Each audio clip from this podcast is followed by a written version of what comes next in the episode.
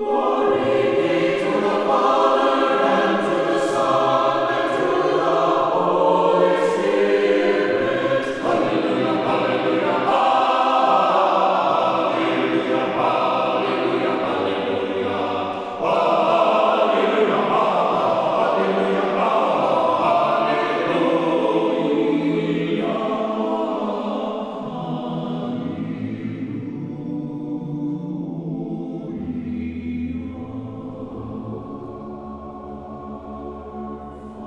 to Jesus Christ. Annunciation Byzantine Catholic Parish presents Light of the East, a program revealing how the Eastern Catholic churches have nourished the Roman Catholic churches and today's world in profound ways through their histories, traditions, mysteries, and spirituality. Hello, I am Father Thomas J. Loya, pastor of Annunciation of the Mother of God Byzantine Catholic Church in Homer Glen, Illinois, and this is a story of the Eastern churches, an inspiring story of faith, courage, intrigue, mystery, spirituality, dissension, and reconciliation. But most of all, this is an expression of a great experience of faith through a unique divine liturgy. Join with me now as we look toward the light of the East.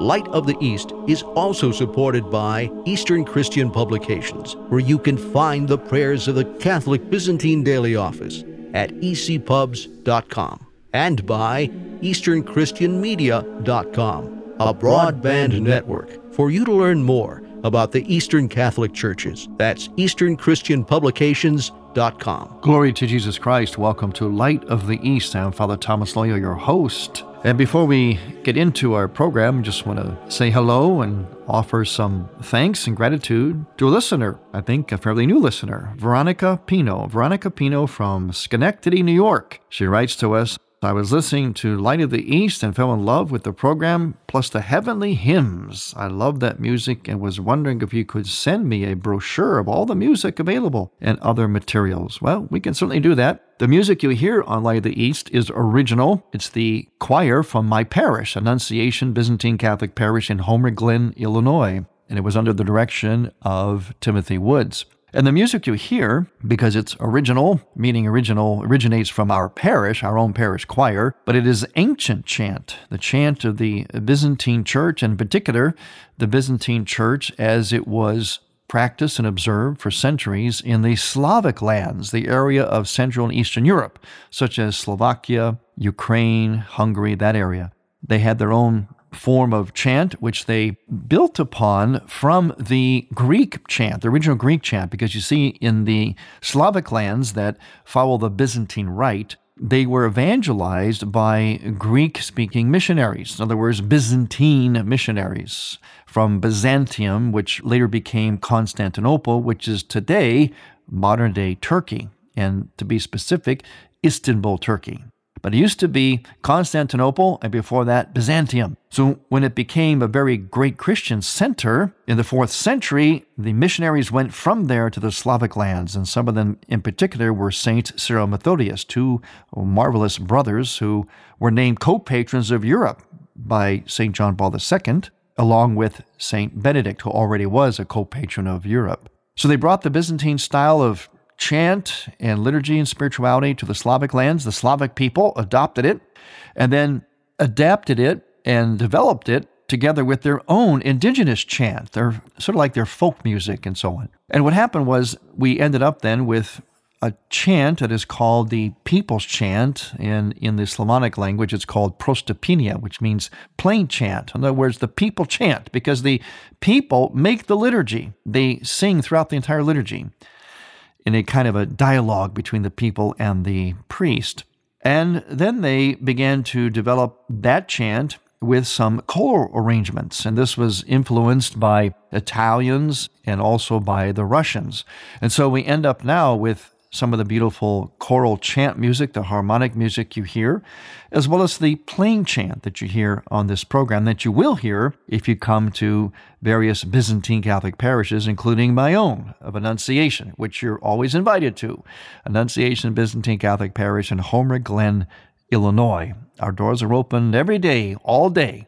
They only close at night, late at night. Otherwise, they're open early in the morning. They stay open all day We've never closed those doors in over 20 years that we've been in existence in Homer Glen, Illinois. So you're always welcome to come and pray and to attend services and be a part of this chant. Notice I didn't say listen to the chant, be a part of the chant because you join in with the chant, with the choir and the cantors to make the liturgy happen. So, once again, a thank you to Veronica Pino of Schenectady, New York, and thanks for joining us as one of our listeners. We always enjoy hearing all of you, and you can write to us by, well, there's several emails, one of them being Father Thomas Loya at AOL.com or taborlife at earthlink.net. Those are a couple of the emails you can use if you want to email us. Now, during Lent, we return to not only the Bible, but we return to our monastic soul, our monastic centers, meaning the center of our heart and soul, our being is actually monastic. You see, Pope St. John Paul II said that monasticism is the reference point for all of the baptized. Now, what would he mean by that? The reference point for all of the baptized. And during Lent, we actually visit that and affirm that reality and live that reality in a special way. Now, we should live it all the time, every day, even if you're married. That's right. Even if you're a married person, you should be a good monk. In fact, St. John Chrysostom, a great Byzantine saint, said that about married couples. You need to be good monastics. Now, what in the world do we mean by all this? Well, what is monasticism? Well, from the word mono, meaning one, it means first and foremost singular focused on Jesus Christ that that is what is number one in our life, the overarching focus of our attention, even if we're married, especially if we're married. The best way to have a happy, long marriage, sacramental marriage, is for the couple to be, in a sense, good monastics. Meaning, first of all, they put Christ first. Even in the reading for the marriage ceremony that we have in the Byzantine Church from Ephesians 5, it says, defer to one another out of reverence for Christ. So, right away, both are being asked to defer to Christ first, and then to practice that deferential love with one another. But it first must stem from a singular focus on Christ. Now, the monastics do that in a very complete and radical way. That's why they are celibate. They take the vow of celibacy and, of course, poverty and obedience. So their lives are completely turned over to making Christ the focus, the number one and overarching focus. And in that way, monastics make present on earth what will be in heaven, as St. John Paul II called it, our virginal reality. We all become the one bride of the bridegroom Christ in heaven. And that is realized on earth in part by monasticism. The second part about monasticism is it has to do with a deferential love which a married couple needs to have for one another. In other words, always making it first and foremost about the other, having a very strong sense of community, even though you're individuals. You always remain individuals, but you're in community. Marriage is a union and community of persons. Well, so is monasticism. Even when there are monastic hermits, which are rare and a special kind of monasticism, nonetheless, they would still come together at times in community. So, becoming a union and community of persons in deferential love is what married people do, but it's also what monastics do. It also prayer. Couples need to pray together, not just go to church together. That's that's of course great. That's wonderful. Must do that. But you must pray together, if it's only a little way, a little prayer a day, or maybe something further, some of the divine office, the rosary, the Jesus prayer do something together, especially during Lent. That's another aspect of monasticism. Monasticism also involves a certain restraint, a certain self discipline. And that's why we fast during Lent. And that discipline of saying no to our fallen passions, not letting our passions, our appetites on whatever level rule us, that's what monastics do their whole life. We do that in a particular way during Lent, but again, all these monastic practices of Lent should stay with us after Lent. We should be on a monastic trajectory. That's right. Even if you are married, that's right. You have to have the monastic element, the monastic disciplines in your marriage. That's what will make the marriage happy. Guarantee you. It's the lack of that that oftentimes is the root of a lot of problems in marriage because The couple, individually or as a couple, are not first and foremost singularly focused on Christ, nor are they practicing deferential love, having that sense of the communion of persons. There's expectations and selfishness, and that's what breaks the marriage down. The crowning statement of a married couple should be gee whiz, that, that man, that husband, that father, he would have been a great monastic, a great monk, a great priest. Conversely, and as well, they should say of the wife, she would have been a great nun. And conversely, again, the crowning statement on a monastic, a vowed celibate, would be he would have been a great father and husband, or she would have been a great nun, a great mother superior. Those complementary compliments are the crowning statements, respectively, on the two vocations of marriage and religious life. You notice they're two sides of the same coin. They live by the same principles, just in different ways. So, monasticism is the reference point for all the baptized. And if you're single, you have to live in a very monastic way, very reminiscent of monasticism. You have to live chastely, you have to live a life of self discipline. And yes, you do defer to others in love in your own way, even as a single person. So, when we speak of monasticism, we're speaking really of the norm. That's right. We, we sometimes think of monastics as extraordinary, out of the ordinary. Boy, I could never be a monk giving up all that stuff. Well, giving up is never something we do just by itself, such as during Lent. We just don't give up things.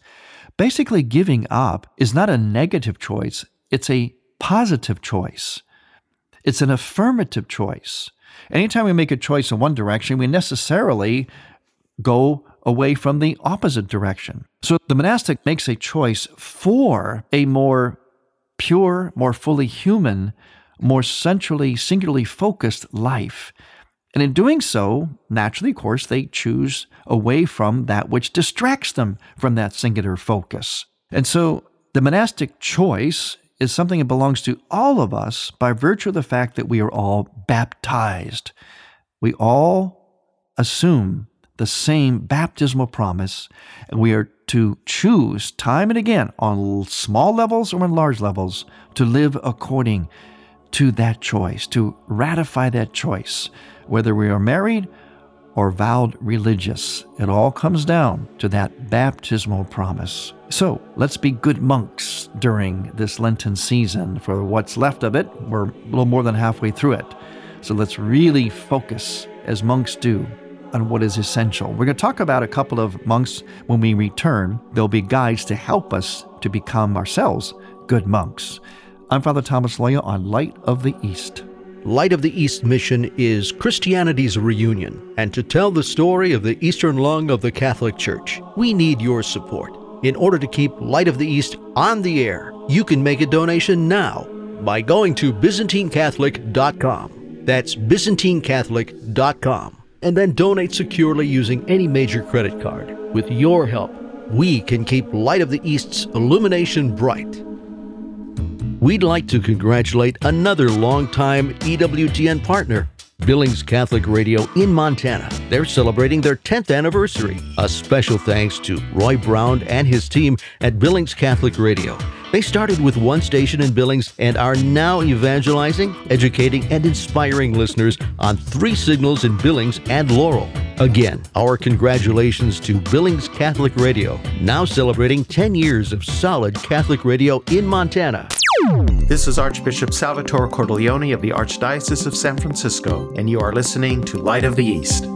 This Lent, think about what the cross means to you. To paraphrase Venerable Archbishop Fulton J. Sheen, avoiding the cross is the essence of the demonic.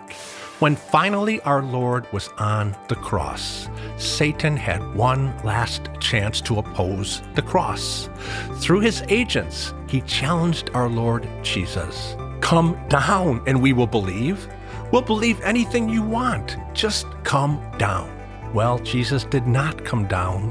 He chose to hang, bleed, and die there out of love for you, to save you. This Lent, let's ask ourselves Am I one who asks Jesus to come down from the cross? Or do I embrace my cross, following Jesus and in loving others radically and sacrificially? I'm Jim Littleton, forming faithful families. God love you.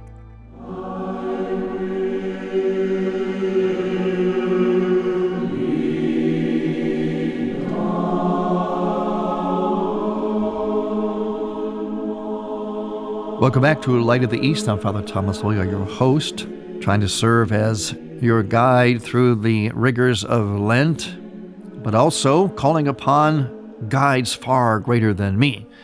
The two monastics that are put in front of our eyes in the Byzantine liturgical calendar during the Lenten season.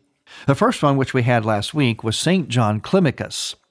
Now, St. John Climacus lived in the 8th century, and he was a very holy man, of course, and he understood and was able to teach and articulate the stages, in other words, the process for the growth in holiness. And because he was so holy and he was able to articulate that and exemplify that, he was actually asked, basically against his will, to write it all down.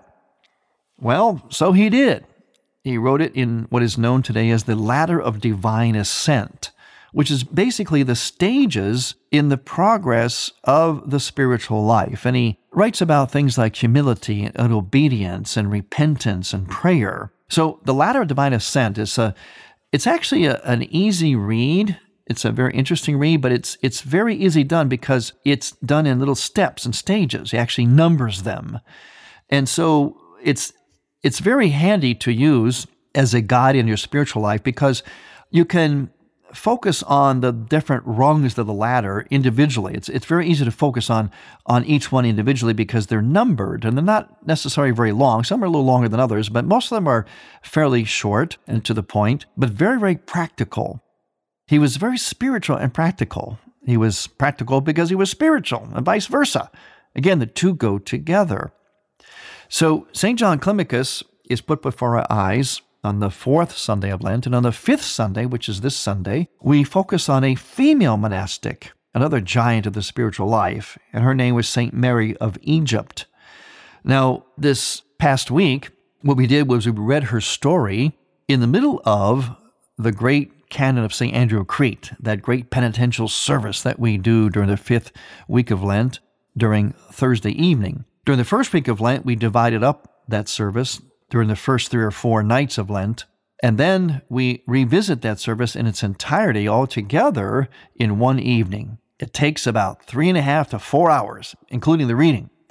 And there's about 200 prostrations that we do during that service. Now, that I know seems kind of extreme or frightening, but I always tell people, as I will tell you, you can be any part of that service. You can stay for an hour, two hours, half hour, whatever.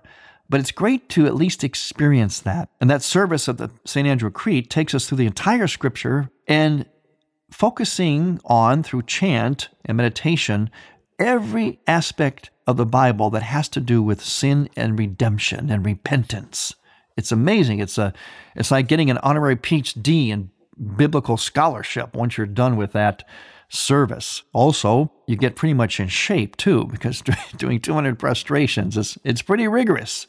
But in between, we pause and read the story of St. Mary of Egypt. It's a fascinating story. I often think it would be a great opera or a great movie or stage play because there's this magnificent dialogue and experience that occurs when this monk Zosimus, who goes off into the desert during the Lenten season, that was the custom of the monks, they would go off into solitude during the Lenten season and then return on Palm Sunday to the monastery.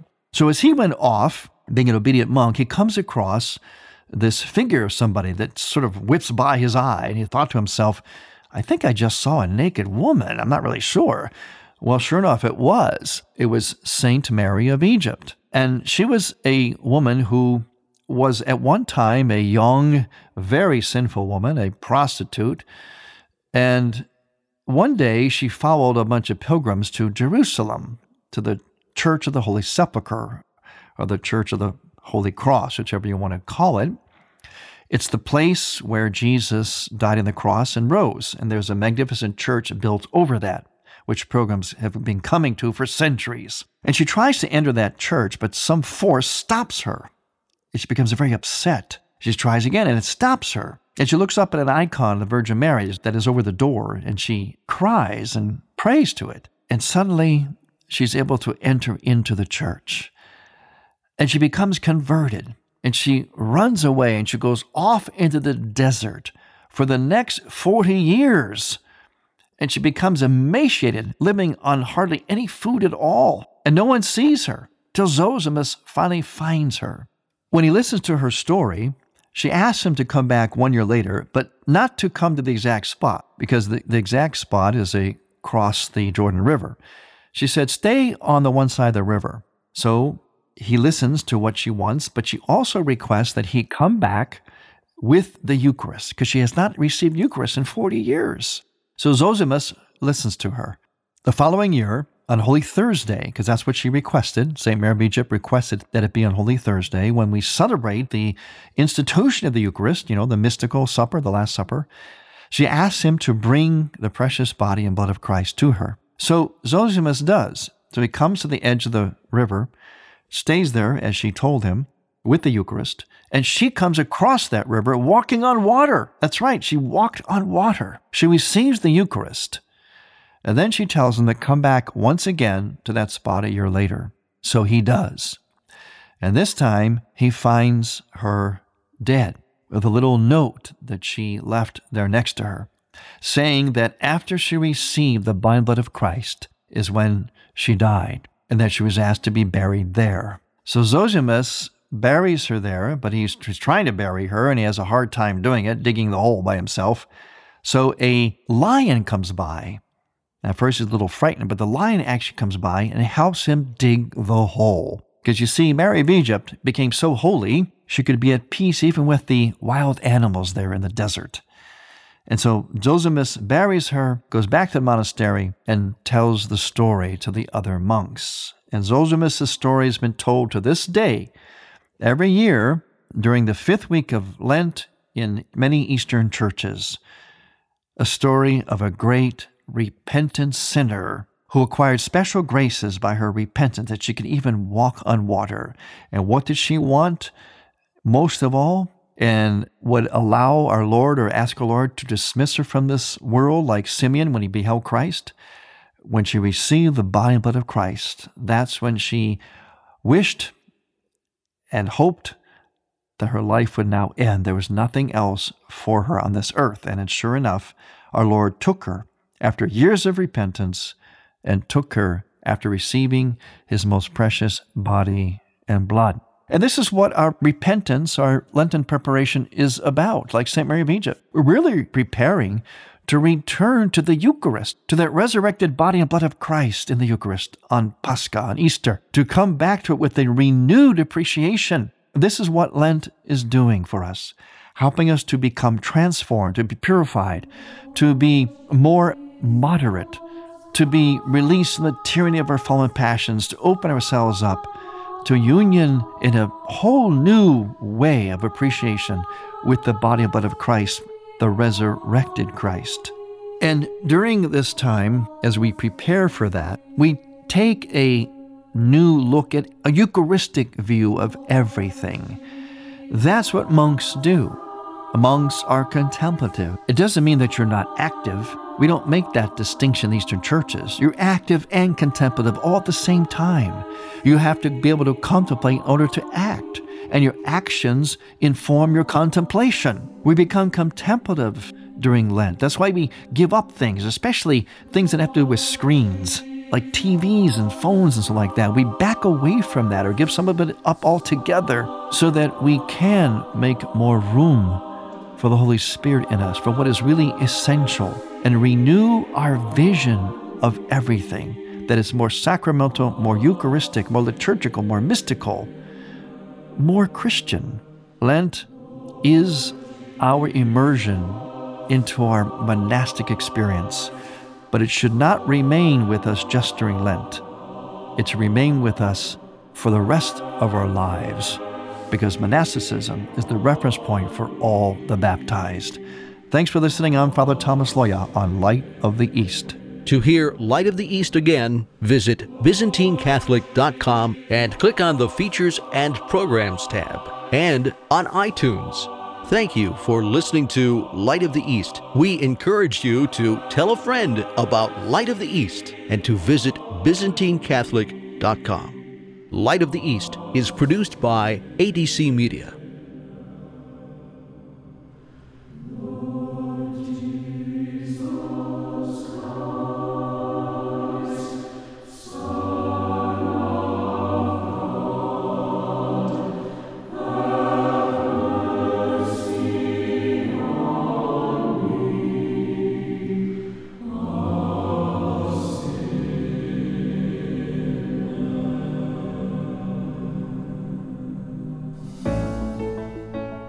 To EWTN for inspiring Lenten programming.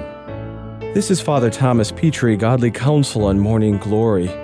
Lent is a time of spiritual renewal when the Church journeys with Christ, who is both God and man, and in his humanity can suffer, can be hungry, can sacrifice, just as much as we can, in fact, even more. So during this Lenten season, we give things up in our penance to journey with Him. We pray more to come closer to Him, and we give alms so that, like Christ, we can offer something up for the poor. Christ, who offered Himself up for us. During this Lenten season, all of us at EWTN Radio are praying that you have a holy and blessed season to grow closer to Christ as we prepare for the Paschal celebration. Lenten programs now through Holy Thursday on EWTN Radio and TV. Thank you for listening. Next week, we will return to the Light of the East. To learn more about Annunciation Byzantine Catholic Parish, visit our website, ByzantineCatholic.com, where you will also find an archive of all of our programs. In order to continue Light of the East with its mission of Christianity's reunion, we need your support with a donation. Any amount will be a blessing. Please make out a check to Light of the East Radio and send it to Light of the East, 14610 Will Cook Road, Homer Glen, Illinois 60491. That's Light of the East, 14610 Willcook Road, spelled W I L L C O O K Road, Homer Glen, Illinois. Or donate online on the homepage of ByzantineCatholic.com. From the Light of the East, a new dawn of unity is in sight. God bless you, go with God, and may God grant you many happy years.